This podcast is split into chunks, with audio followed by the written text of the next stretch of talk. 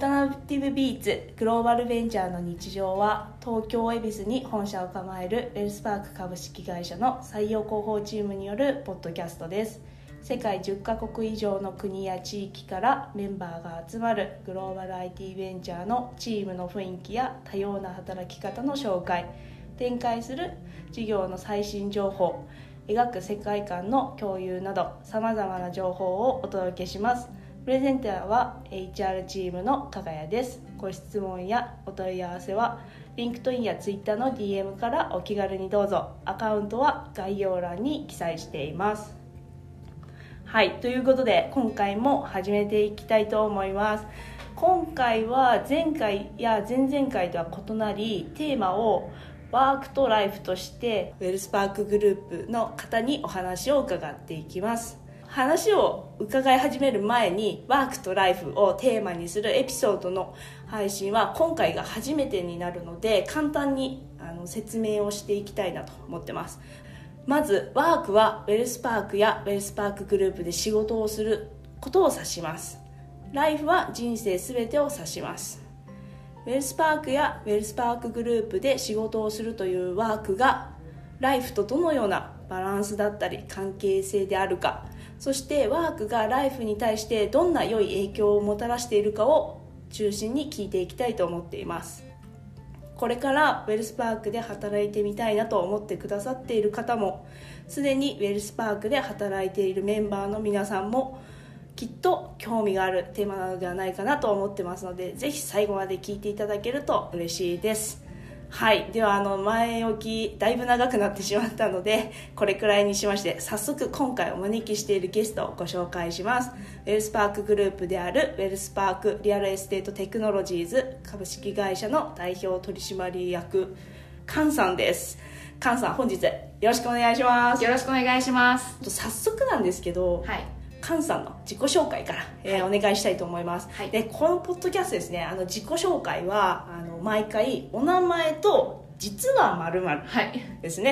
はい、まだみんなに言ってないなとかちょっと意外かもしれないなみたいなこととかがあればあの開示可能な範囲で構いませんので、はい、ちょっと教えていただきたいなと思ってるのと所属している会社だったりとか担当されている仕事のお話もちょっと伺えたらなと思ってます。はいわかりました。私はカン・チュンイと申します。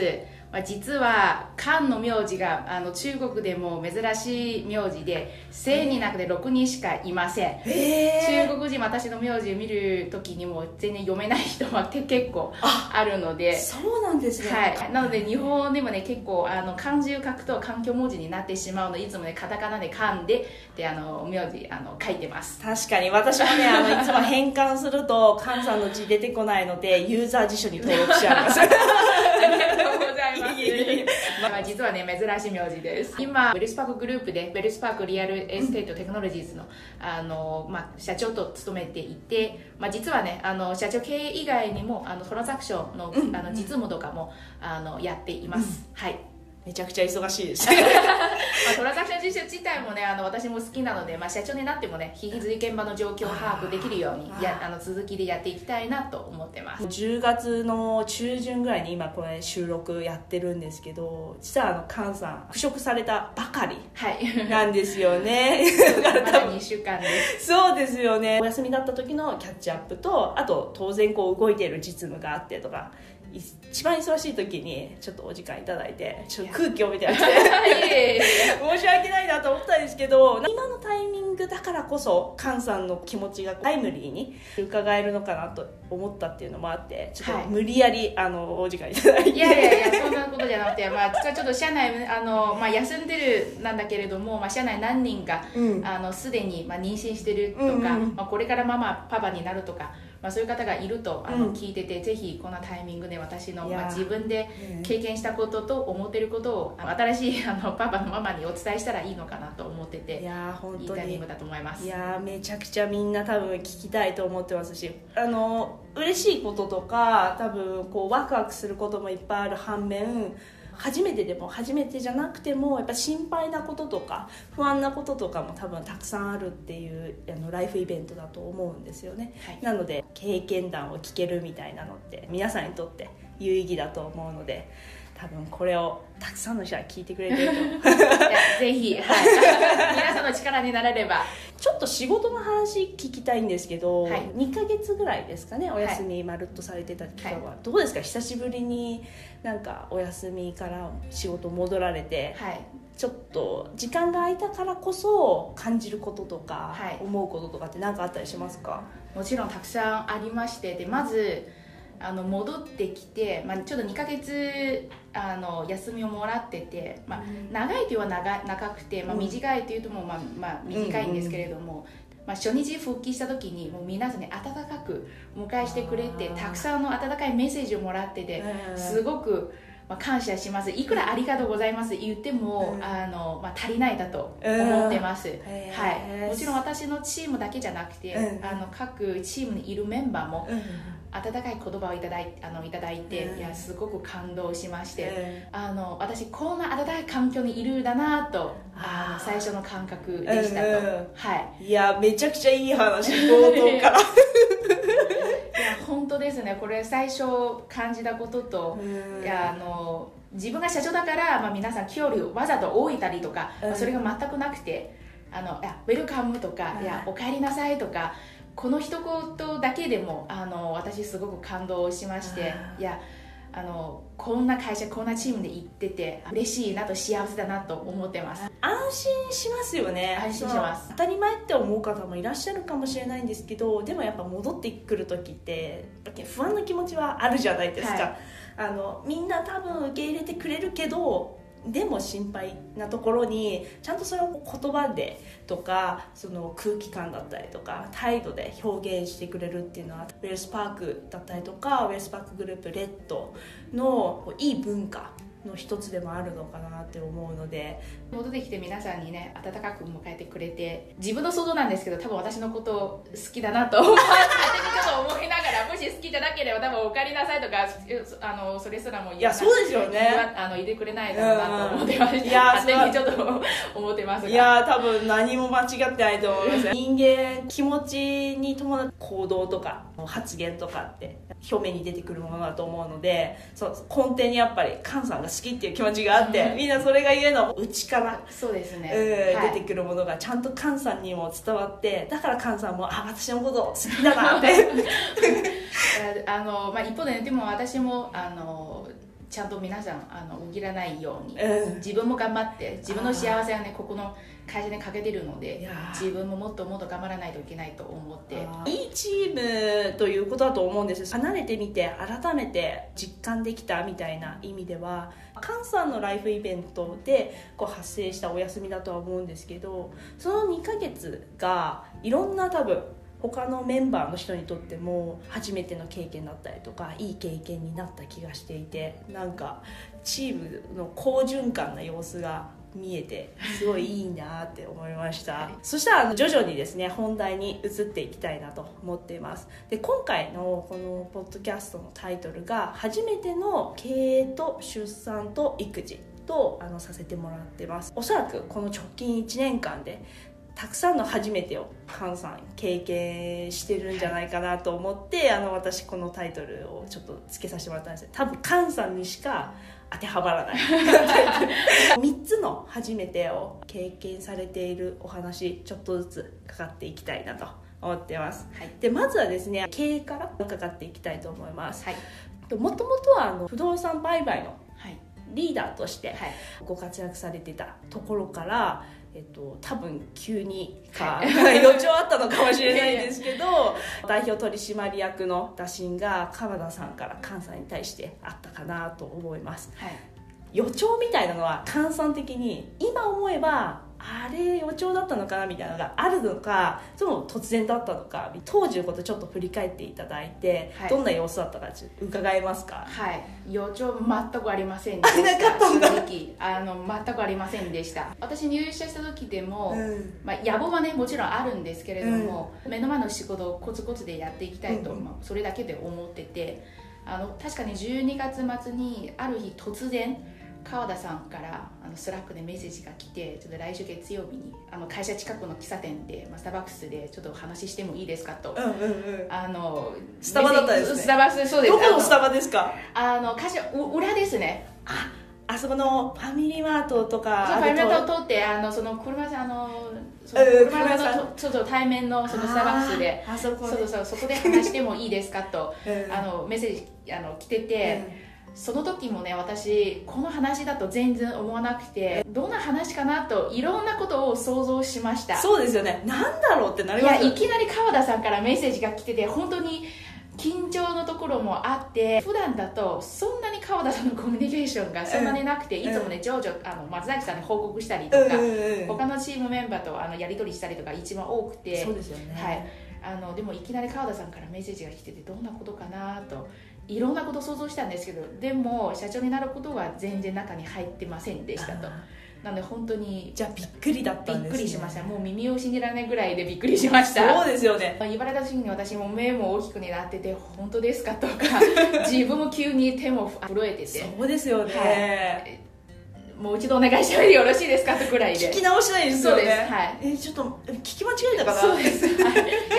そう思ってました。ああ、はい。そうだったんですね、はい。その場ではあれですか？あのやりますっていう感じで打診は受けなかった一旦持ち帰ったみたいな感じだったんですか、えー、とその場でやりますと答えしたんですけれども。すごいでもあのやっぱりあの回答する前にもいくつ川田さんにもご質問してて、そなんで私がいいですかとか、うん。実はその日に情緒と会社に自分がちょっと妊娠することも報告しようと思ってて、うん。私から川田さんにお伝えしたいこともあって、うん。聞いてから私が適切かどうかまた判断していただけますかと言ってそのタイミング同じそのタイミングだったんで同じですね。です。本当に同じです。で川田さん実は私今ちょっと妊娠してることがちょっと発覚しまして、うん。今日会社に報告しようと思ってます、もちろん妊娠してるからこれから出産とかもあって長期休みをいただかないといけない。それでも私が適切だと思いますかと川田さん素直に聞きました、で川田さんは全く動揺もなくて「いや監査がいい大丈夫です」と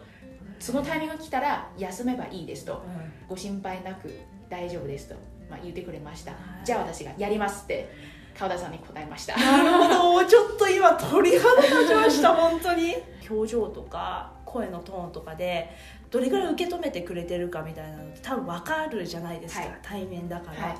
そこでこうなんていうんだろうな同日にっていう表現が正しいかどうかわからないですけど受容してくれて大丈夫って言ってくれるその安心感とか。あって多分菅さんとしては突然の話だけどこうやってみたいと。川田さんもチームメンバーもいてくれるからできるなっていう感覚もあってやりますっていう回答につながったのかなっていうふうに今ちょっと思ったんおっしゃですけどる通りですつながります。実は川田さんもしその場で「ああなるほど」になっちゃうと多分私をあのちょっと取らないそうです。よねちょっとかもしれないです心配ですよね。そうですね。はい。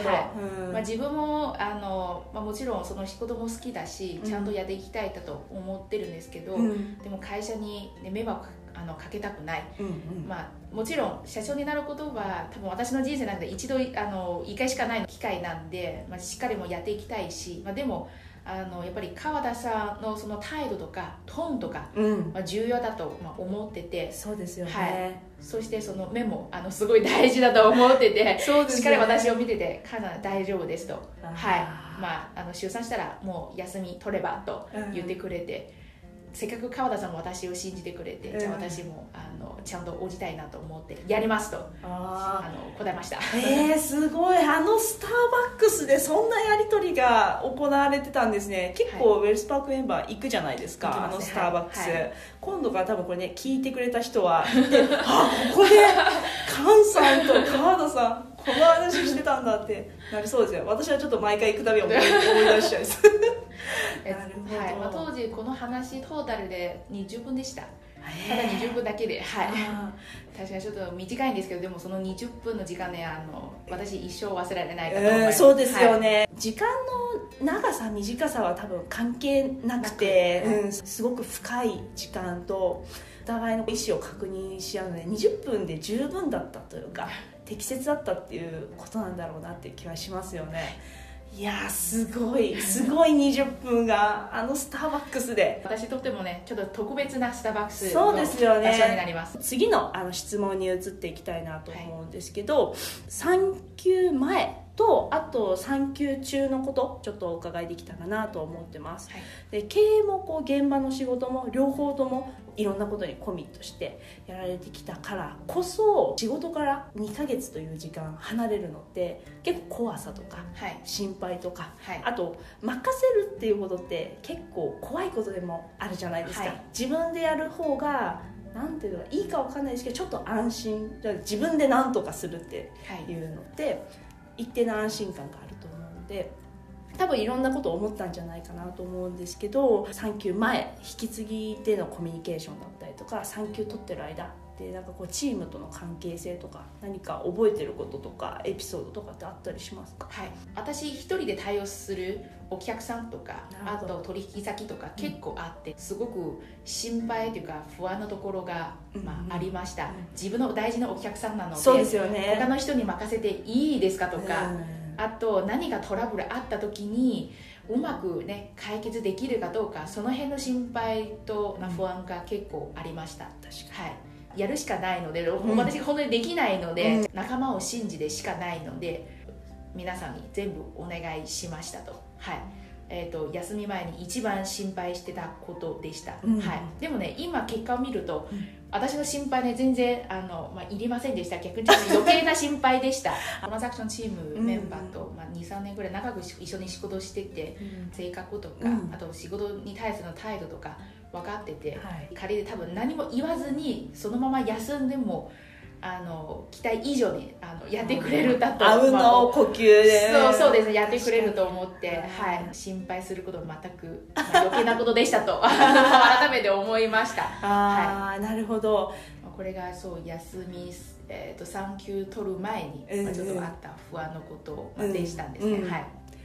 今後あれですよね他の方がお休み取る時にも自分の仕事に責任を持つことっていうのは素晴らしいことですしだからそのその責任があるから不安とか心配が発生するので多分これ比例することだと思うんですよね。はい一方で怖さとか心配あるかもしれないけど安心して預けてみたいなことがお互いにやっていけると仕事ももちろん自分のやりたいこと責任を持ってコミットしてこう充実させることができてでも仕事だけじゃなくて他のあの人生って仕事以外にもいろんな要素があるじゃないですか、はい、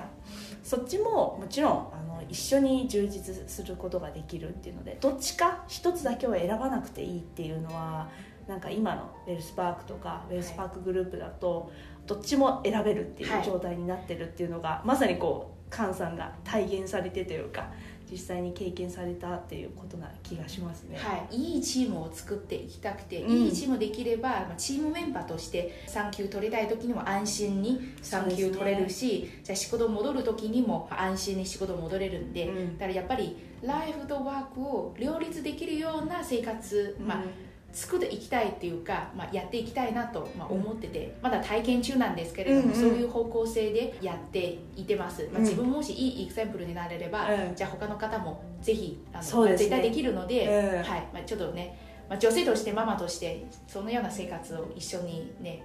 やっていきたいなと、まあ、思ってます。もしあの相談ある方菅さんあのぜひと言ってくれてるので個別で相談してみてください。はいでもどうぞ、チームとの関係性のこととかこう仕事離れてっていうところの心配みたいなお話も伺ったんですけどスタートアップとかベンチャー企業仕事なんとなく忙しいイメージあるじゃないですか、はい、まあ実際忙しいんですけど仕事が忙しいから仕事以外のことをこう選択できないというわけではないっていうのはウェルスパークで働いている皆さんを見ていると私もこう日々感じていてこれから私結婚して出産、まあ、子供、まあ、生まれたらじゃあどうすればいいんですかとか、まあ、当時にはねちょっとねうちの会社ちゃんと私のことを考えてくれるかなとそのまであのそういうようなことを考えたことはあるんです。ありますよね。あります、はい、うちがまだ小さくて制度がちゃんと整えているかなと思ったことあるんですがで実際あの経験してみてその辺の心配はあの全くあの必要ありません。大丈夫そう。大丈夫です、はい、皆さん優しく教えてくれるので、うんうん、あのそれ安心です、ね、安心です。本当に、はい自分期待する100%以上に答えしてくれってすごく安心しました。それは安心ですね、はい。だからこう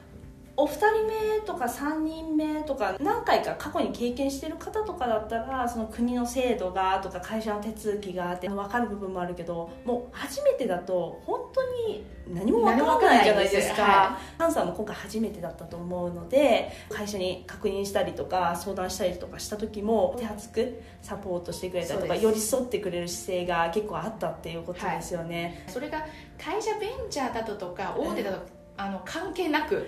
会社でちゃんと、まあ、やりたいかどうかうちの会社でしっかりや社員のためにやりたいだから、大きい会社とかベンチャーとかは関係ないですね。確かに。そこじゃないですね。どれぐらい理解があるかとかそれをどれぐらい重要視しているかによってでしかないですよね。そうですね。もうこれもうちのウェルスパーク経営陣たちの、まあ、方針というか望んでいることだと思ってて、うん。もちろん会社の事業の利益とか、うん。まあ、数字の部分とかもすごい重要なんですけれども、うん。社員も会社にとっても一番ね大事なので、社員の立場で考えてますなとまあ思ってます。本来だったらみんなが知った方がいい事実あと、まあ、知る権利がある事実である一方でなかなかその出産のこととかそれこそ育休のこととかって自分にライフイベントとして発生しないと調べようとか、はい。まあ、なかなかならない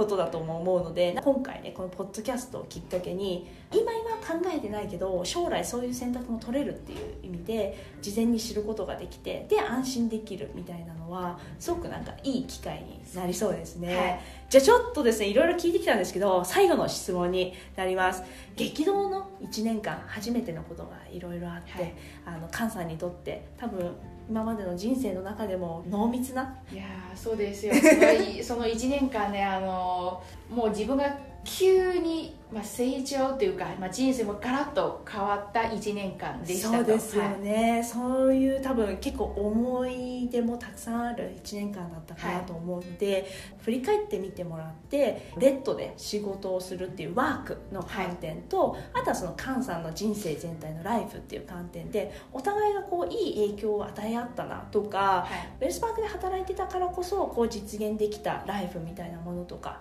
が何かあれば、あのちょっと振り返りながら、はい。あのお話を聞けたらなと思ってはい、わます。かりました。ワークは生活のために仕事をするとか、まあ、そういう意味もあるんですけれども、でも私ワークから仕事以外のことたくさん、まあ、いただきました。うん。仕事関係なんですけれどもでもね徐々徐々にもう友達ようになってきて彼らからたくさんのこともあの学びました。うん。もちろん不動産関係の知識だけではなくてあのちゃんと人間としてもしくは私が責任者として、うん。まあ、どうやってその仕事をうまくいけるかとかその辺の知恵もいただきました。はい。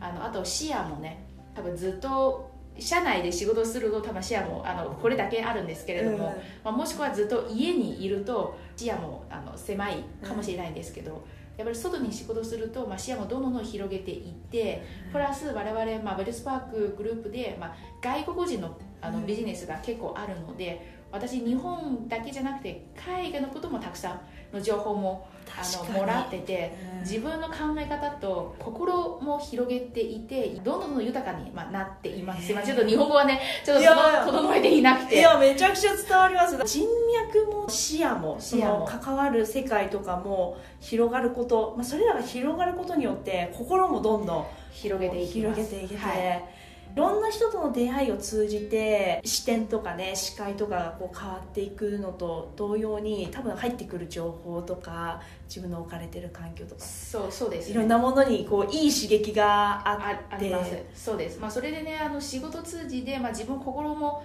あの広げていくので家族にも対して自分もね寛容日本に来て14年もあるんですけれど、うん。長くお母さんお父さん一緒に暮らしていないので、うん。いきなりまたちょっとねい一緒に生活しますとあの当然生活習慣違うだからとかそうですちょっとね怒りたいとかと と時もあるんで でも大人になっててなるほど。全然怒らないです。そう、まあ、そこは自分の中で一番大きな、まあ、変化というか変わったところで、まあ、昔だとね自分も何かねあの思った通りにうまくやらなかった時に絶対あの怒ったりとか、なんでだろうとか悔しいとか思ってしまう。それで多分前に進まなくて、うん。ずっと失敗するところであのぐるぐるぐる回ってるあの、まあ、状態だったんでで今はもう失敗しても受け入れられます、うん、じゃあ次からまた頑張ろうとかちょっとポジティブにあのなっていく。その心境と考え方がやっぱり仕事で、まあ、もらった知恵とか、まあ、変わった、うん、あのきっかけです。やっぱり仕事しないと多分そういう変わりがね全くないだと思います。はい。いろんないい作用があってそれも仕事の中でも多分好循環って生み出せてると思うんですけどこうご家族だったりとか本当人生全体にい。ろんなこう好循環が生まれて、はい、多分これからお子さんを育てていく中でもお子さんに伝えられることとかもね多分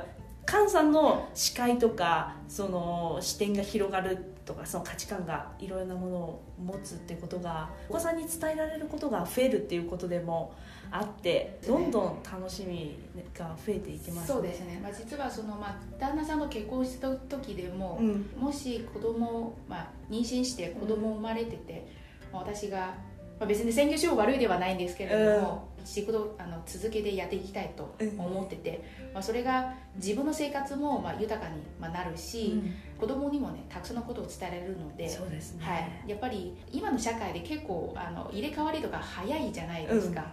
その時代と離れてしまうと自分の子供にもね、うん、あの伝えることも限られているので、うん、だから自分も時代に遅れないようにしていきたいし、うん、それで、まあ、時代に発生していることも正しく子供にもお伝えしたいなとまあ、思ってます。そういう思いもあるから早く仕事に戻りたいし楽しく仕事行きたいなと、まあ、そういう気持ちがあ、まあ、多いですね。もちろん仕事と、まあ、育児が、まあ、両方で、まあ、走っていて大変だと思うんですけれども、うん、会社も私たちをサポートしてくれてて例えば今私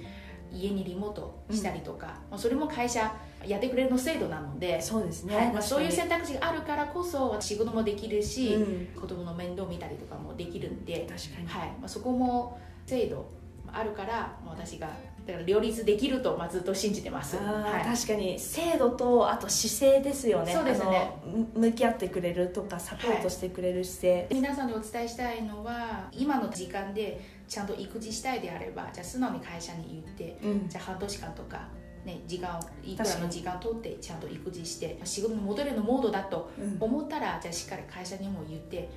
私さあ今これから仕事に戻ろうと思ってそれが戻ればいいだと思ってて別にうちの会社冷たいの会社ではないので確かに、はい、いつでも戻れると思うのでおっしゃる通りですね、はい、菅さんは今回たまたまその2か月っていう期間をご自身の選択で選ばれたけれども、はい、2か月じゃなくてもっと長い期間かもしれないし制度上取得できる期間までであればあの当然取得する権利があって選択できるってことだと思いますしウェルスパークでもすでに何名かの男性があの休暇取得されてますけど、はい、育児休暇もね男性の。ました、ね、はい、男性の育児休暇もちゃんとね。今までとする人がいなかった？最近はねあの何名かあのお子さん生まれたっていう男性メンバーが育児休暇取得されているっていうのもねこれからねあの参画いただく方とかすでに参画してる人でもあの自分も休暇取りたいなっていう人もねここも取っていただける部分かなと思う。のでこれも男性の育児休暇の取得もまた今度ぜひあのポッドキャストで取り上げたいなと思ってるんですけど、